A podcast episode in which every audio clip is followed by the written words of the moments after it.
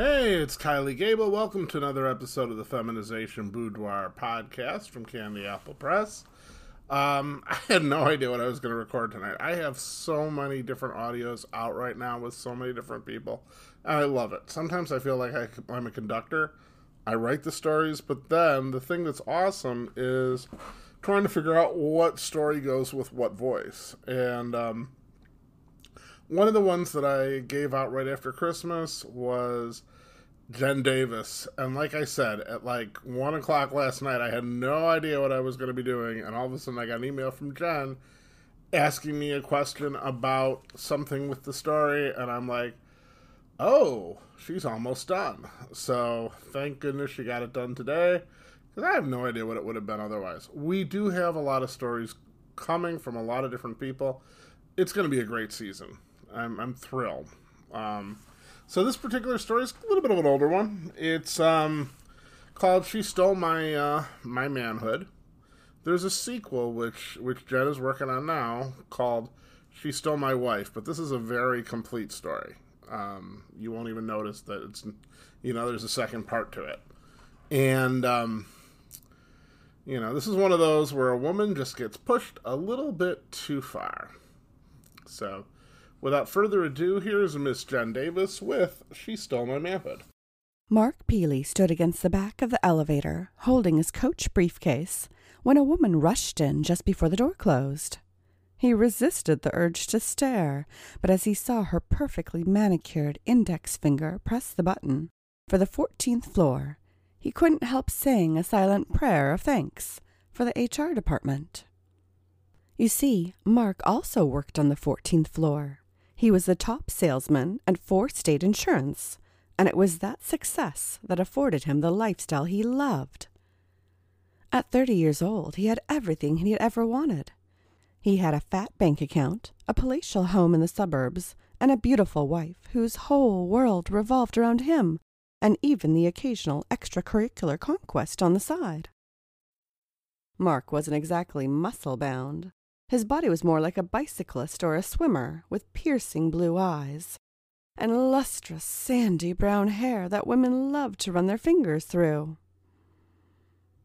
This woman on the elevator was a remarkable specimen in her own right. He guessed she was about twenty-five and dressed professionally, but with a skirt short enough to show her knees and tight enough to display her amazing ass. She had long black hair, and though he only caught a quick glance at them, her face was flawless and her breasts were full and pert. Fourteenth floor? You're going up to Four State? he asked. It was a boring opening remark, but it had the advantages of both requiring a response and being innocuous enough. Yes, I am, she said. Are you a client or an employee? I'm an employee. This is my first day. Well, welcome aboard. My name is Mark. I'm the company's top salesman. I'll be sure to look out for you. If you have any questions, don't hesitate to come to me. I know they work you CSRs hard. Hi, she replied. My name is Samantha Trimble, and I'm actually joining the sales force, so I'm sure I'll see you around. A woman on the sales force? They'd never had a woman in sales before. Mark was dumbfounded. Hot or not, sales was a man's job, with very long hours and very big bar tabs. It was no place for a woman. Fortunately, the elevator door opened and saved him from having to make a reply. He simply responded with a weak, Yeah, see you around, as they both left the elevator. No sooner had he reached his office than Max Benzinger was knocking on his door. Benny, as everybody called him, was responsible for a lot of those late nights and hard drinking. He was 35 years old with a baby face and about 10 extra pounds to lose right around the midsection. Benny taught Mark the ins and outs of the sales game, though Mark had soon surpassed the teacher. Hey, buddy, said Benny. Word is they hired Roger's replacement. Is that so? said Mark. I think I saw the new salesperson taking the elevator up. Did you get any kind of feeling for him? What's he like? He's a she and smoking hot. A woman? Yeah, I don't like it either, said Mark. I'm still going to bang her, but then I hope we can get rid of her and replace her with a proper salesman. You're going to fuck the new saleswoman? Can't wait to hear your desk pounding against my office wall, joked Benny. Unfortunately for both men, Benny's back was turned to the hallway where Samantha was currently standing. He also blocked her from Mark's view, which is why Mark felt free to make crude gestures as he pretended to fuck the new associate up against a desk. Hi, Max, isn't it? asked Samantha, suddenly stepping into view. I've already met Mark on the elevator up. I'm Samantha, the new salesperson. Shamefaced, Mark stopped his lewd act and stared up at his new colleague. Oh, hi, said Benny nervously, hoping she hadn't heard his comment. Call me Benny. Everybody else does. Sure, Benny, she said, extending her hand. Even as they shook hands, Benny couldn't shake the feeling that this woman was a barracuda. He hoped she hadn't heard his comment, but he was sure that she had.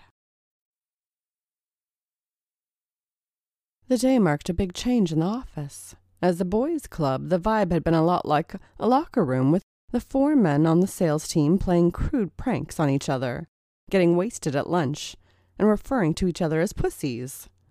Samantha made all those behaviors much more awkward. She also had proven herself to be a great salesperson, and nothing made Mark angrier than that. One afternoon, Mark and Benny were having a four martini lunch at Brennan's pub when Mark broached the subject of their new coworker. She's ruining everything. I said sales was no place for a woman, and I was right, slurred Mark. You were so right, agreed Benny as he swayed in his seat to maintain his balance. She's going to ruin every fucking thing. Soon we're going to have to wear skirts and those things they wear under their jackets. Huh? You know, they're lacy and frilly. You mean blouses? No, Benny, they've got straps, pantomimed Mark. You do that way too well, joked Benny. I'm serious, man. If we don't stop her now, we'll be bringing salads to eat with the CSRs on our lunch breaks, too, said Mark. Well, what can we do? asked Benny. I'm going to make it my business to drive her out, said Mark. You know I can. When they got back to work, both men had their judgment good and clouded by their alcohol consumption. Samantha started her lunch later and was still gone when they came back. Mark immediately went to his computer and found the perfect image of a naked woman sprawled out on an executive desk. He put a caption on it that read, How Samantha Got Her Job, and taped it to the door of her office. He was almost giddy with anticipation, waiting for her to return. When Samantha saw the picture, she was pissed. Real classy guys. I might have had a client with me, you know. I don't know why you're accusing us, said Mark indignantly. I never accused you. But even if you didn't put it up, you could see it very clearly from your desk. The decent thing to do would have been to take it down. I try not to get involved in inner office squabbles. You're drunk, too, said Samantha. If you want a war, bitch, bring it on. Gladly, said Mark. You need to quit. Hey, genius, you still have one of the windows on your browser open up to a porn site. Just because it's not the top window doesn't mean nobody can see the tab. I bet if I open it, I'll find the picture you put on my door. Mark was crude and crass, and an HR department's biggest nightmare. But as long as he was the top guy on the sales chart, People looked the other way for him. He just assumed that they always would. About a week after the incident with the X rated picture, Mark came home from work to find his wife Gina waiting for him. Gina was a teacher who was at school until 3:30, while Mark usually got home from the office close to 7. Things like cooking dinner and doing the dishes naturally fell to her, even though she usually had to use most of the time between getting home and Mark's arrival, grading papers, and preparing lessons. Mark was as proud of his wife as he was of his sports car or the million dollar house they lived in. Ever since he saw her walking across campus in her Alpha Gamma Delta sweater, he knew he would marry her. Gina was two years younger than Mark, but she was also the sensible one of the pair. Mark loved the way that other men checked out his wife's body. They could look, but they had better not touch. She still wore her hair long and looked nothing like a dumpy housewife. Hey, I got a call from Heather today, said Gina as Mark entered the door. Is that one of your friends? asked Mark dismissively as he thumbed through the mail. No, she's one of your employees. She's a customer service representative. Honestly, I don't know all those people, said Mark. I'm too busy to learn all their names.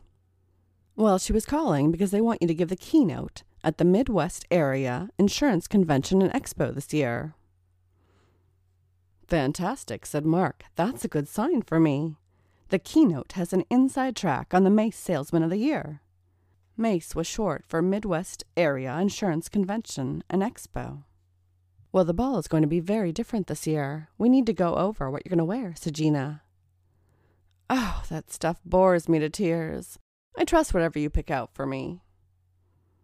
I don't think you understand, began Gina. And I don't want to, interrupted Mark. Whatever you pick out is fine. If you're sure, I guess I can do it. I may have to buy some things. Get whatever you need. This is a big deal, so I want to look my best. I think you'll look amazing, giggled Gina. I want to see some pictures. the next day at the office, Mark was all smiles. He couldn't wait to brag to Benny about being a shoe in for Salesman of the Year. He was even more excited about rubbing Samantha's nose in it. Guess who's giving the keynote at this year's Mace convention? sang Mark as he stopped at Samantha's open office door. Oh, do tell me, said Samantha with mock excitement. This is just burning you up with jealousy, isn't it? Spare me, said Samantha dismissively. I'm going too. There's a big difference between going and winning Salesman of the Year, you're sure cocky about it, said Samantha. I'm just confident. We'll see how that works out for you, said Samantha. The keynote is at the ball, right? Yeah, hope you have a dress that's appropriate. I hope you do too, said Samantha. Very funny. You're not worried about the theme? No, my wife is picking out my outfit, said Mark. As she watched Mark and Benny walk out to lunch together, Samantha picked up her phone and dialed the customer service department. Hi, Heather, it's Samantha. I owe you lunch. Do you want to collect now? Great. The day before the convention, Samantha knocked on her boss's door. John Siebel was a third generation insurance salesman who had worked himself up to run one of the Midwest's largest insurance companies. I wanted to talk to you, Mr. Siebel, but what I'm going to tell you needs to be kept in total confidence. I'm not really comfortable with those kind of promises, said Siebel. Why don't you tell me what it's all about, and I promise to use good judgment. This is my first year going to the Mace, and I'm a bit nervous, said Samantha. You've earned it. You've actually been our top salesman since you've arrived. We don't like to publicize that, but it's true. Because of Mark? Yeah, no reason to upset him, said Siebel. Now, why do you want to see me? Well, it's about Max Benzinger. Benny? What did he do? Well, nothing yet, anyway. I was asking him about the convention. I always thought it was very important to a company like ours. Oh, it definitely is. Well, Max told me he's not even bringing a suit or shaving. He said the trip is just an excuse to buy overpriced drinks at the hotel bar. Benny's always been a bit of a slob for a salesman. I'll talk to him. You can't, said Samantha. I don't want him to know I told you. Couldn't you write an email? I suppose. Seems kind of passive aggressive, but if it'll help, I don't see why not. Oh, thank you, Mr. Siebel. Benny and Samantha sat next to each other in coach for the flight to Des Moines, while Mark had enough miles to upgrade to first class. By the time the plane landed, Mark had downed six Four Roses single barrel whiskeys. If he was nervous about a speech at the benefit ball that night, he didn't show it. Benny and Mark would share a room at the Hotel Fort Des Moines while Samantha had an adjoining room next door. The convention took over the entire hotel and housing was at a premium. No sooner had Benny settled into the room and unpacked than he knocked on Samantha's door and asked her if she wanted to go down to the hotel bar with him and Mark. Samantha readily accepted, but Mark knew he'd had a few too many already and declined, saying he wanted to work on a speech. Suit yourself, big guy, said Benny, as he took Samantha's arm and the two of them walked to the elevator together. Benny would never betray Mark, but during the plane ride, Benny had seen another side of Samantha, and it was a side that he liked very much. The drinks on the airplane had clearly had their effect on Mark. When Samantha returned to her room about an hour before the ball was to begin, she found him asleep on his bed, with the speech laying on his chest. She was thrilled that she had left the adjoining door open when Benny had invited her down for drinks. Racing over to Mark's side, Samantha began shaking him forcefully. Even so, it still took a while before his eyes slowly began to open. What are you doing? he groaned. The ball's in an hour, she said. Aren't you giving the keynote? So I know most of what I'm saying. It'll be great, assured Mark. Yeah, but you still have to get ready. Relax, I had my wife pack me something to wear, said Mark, motioning to a black garment bag hanging on his closet door. Well, if you hurry up, I'll help you with your makeup, said Samantha. Very funny, replied Mark. What? You think you can do it yourself? It took me almost forty minutes to do Benny's, she lied. I have no idea what the hell you're talking about. You better check the garment bag then. This is crazy, said Mark, as he practically fell out of bed and trudged over to the garment bag. He was shocked to find a short purple halter dress inside, along with a pair of black pumps and appropriate lingerie in the bag. Samantha was delighted with Gina's choices. Why did she pack this for me? asked Mark rhetorically. It's the theme of the ball, remember? replied Samantha in mock exasperation. Well, they can't expect me to dress up if I'm giving the keynote. Girlfriend, they not only want you to dress up, but Steiber is insisting on it. Didn't you read the memo? Mark grabbed his phone and quickly opened his office email. Sure enough, it was right there in black and white. You're representing Four State Insurance and as such are expected to present a perfect appearance at the ball. There is no excuse for not shaving or not going the extra mile in your dress or makeup. Samantha was proud that she convinced Steiber to add the makeup part under the pretext that he didn't want to show favoritism by making it appear that the memo didn't apply to her. I read it, but I never paid much attention. What does he mean by shaving? Just my face, I hope. Everything, said Samantha.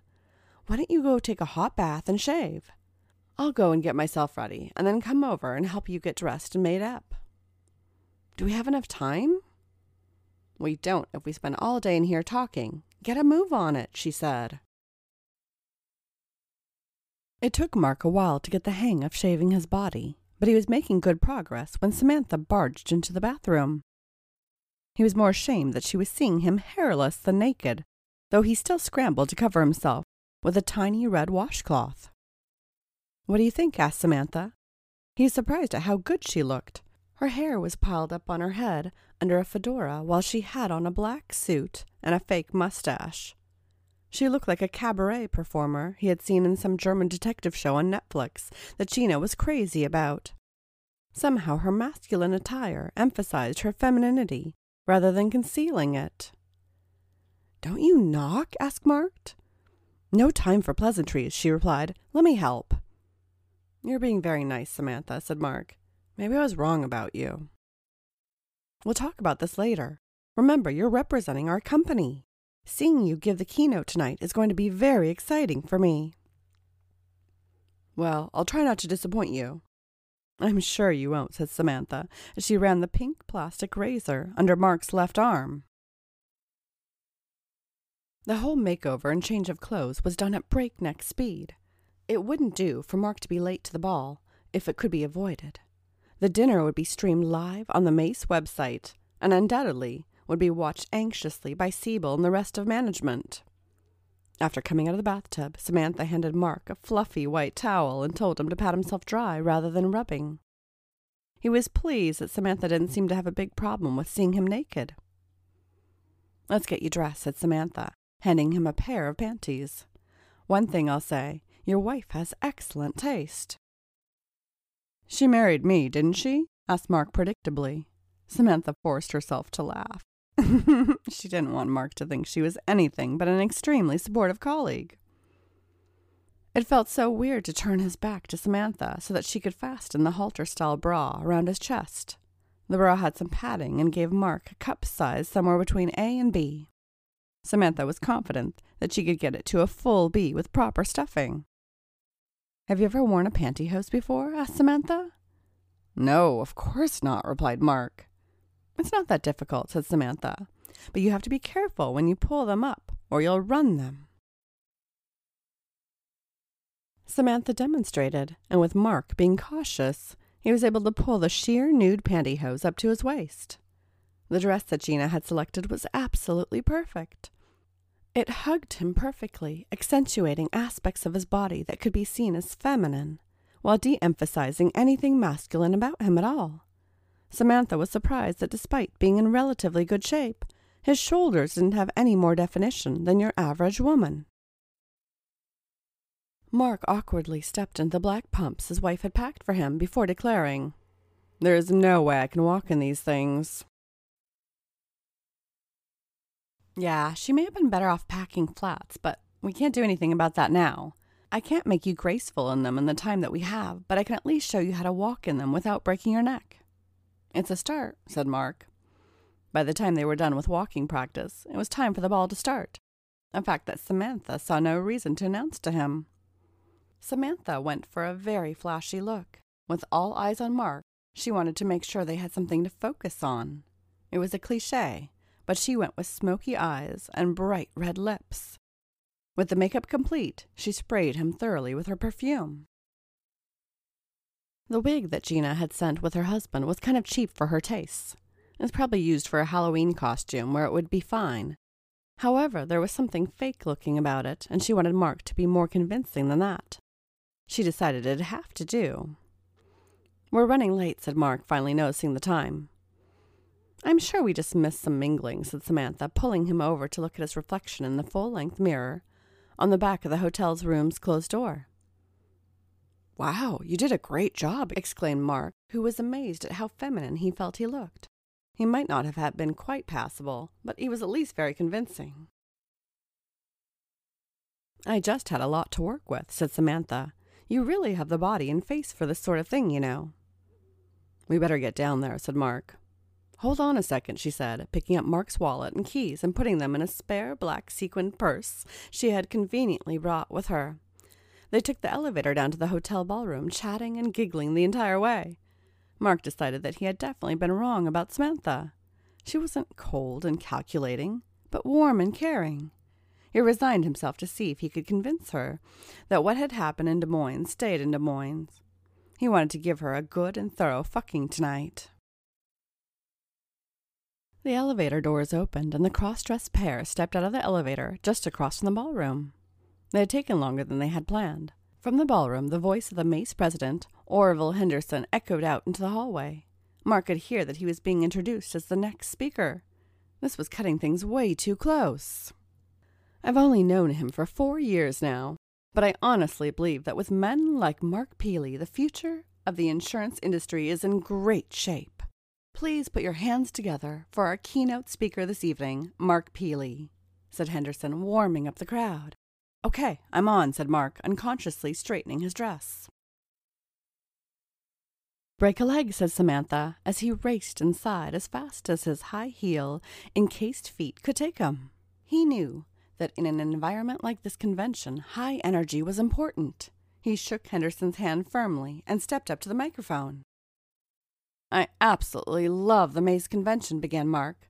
I feel like, surrounded by all these other insurance salesmen, I can finally let my hair down and be myself. I see so many familiar. It was only then that Mark looked out on the audience and realized that he was the only one cross dressed there tonight.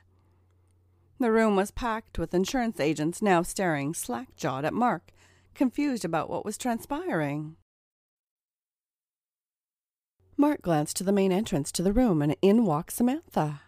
No longer cross dressed, he could hear her heels clicking off the floor as she walked over towards Four States insurance table with a shit eating grin on her face.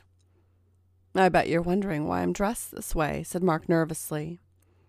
The buzz that had been growing in the crowd subsided a bit as everyone craned their necks to hear what his explanation was. So that was Miss Jenn Davis with "She Stole My Manhood." Um, it's we're doing a little bit different this time. It'll be available on Clips4Sale in about three weeks um, from me, but you can get it from uh, Jenn's store on Clips4Sale, and uh, I have it up for sale on both. IWantClips, and then also NiteFlirt under Ms. CA, and there's links to that down below. Um, I am really happy with how things have been going this week. My Patreon has been booming, which is great. I sometimes have been a little bit bad about neglecting it till the end of the month, and I'm trying really hard not to do that because there's new people who don't know that eventually you do get good stuff on there if you're patient, and I I don't want to ask them to be patient right off the bat. Uh, and then the other thing is I've got like three custom requests, and I like doing customs, and so um, having you know three is about you know two more than I ever have at a time usually. So things have been going really good in the new year. Uh, hopefully, things will start picking up for this country too. So I um, I am just want to you know how much appreciative I am of everybody. Um, we've got a great stable. Well, I don't like that term. We got a great bunch of women who uh, record for us. And the reason they do is because they know there's a big audience of listeners out there, and not just, you know, to sell audios, but also if they are doing phone sex or they have their own clip stores or whatever, and they know that there's this group of, of listeners who are into this, and it gives them a chance to introduce themselves to you, that's really valuable for them, which is why I have great you know, women asking and happy to record for me. I have a new one who I think will be getting an audio today or tomorrow. And, um, you know, old friends like Faith coming back. You know, it's going to be a great season, I think, on, on this particular podcast. So, that's it for this week. I will be back next week. I think it might be Raina Means Queen. It might be Shayla. I don't really know. But I promise you it'll be good. All right, have a great week. Be back next Monday.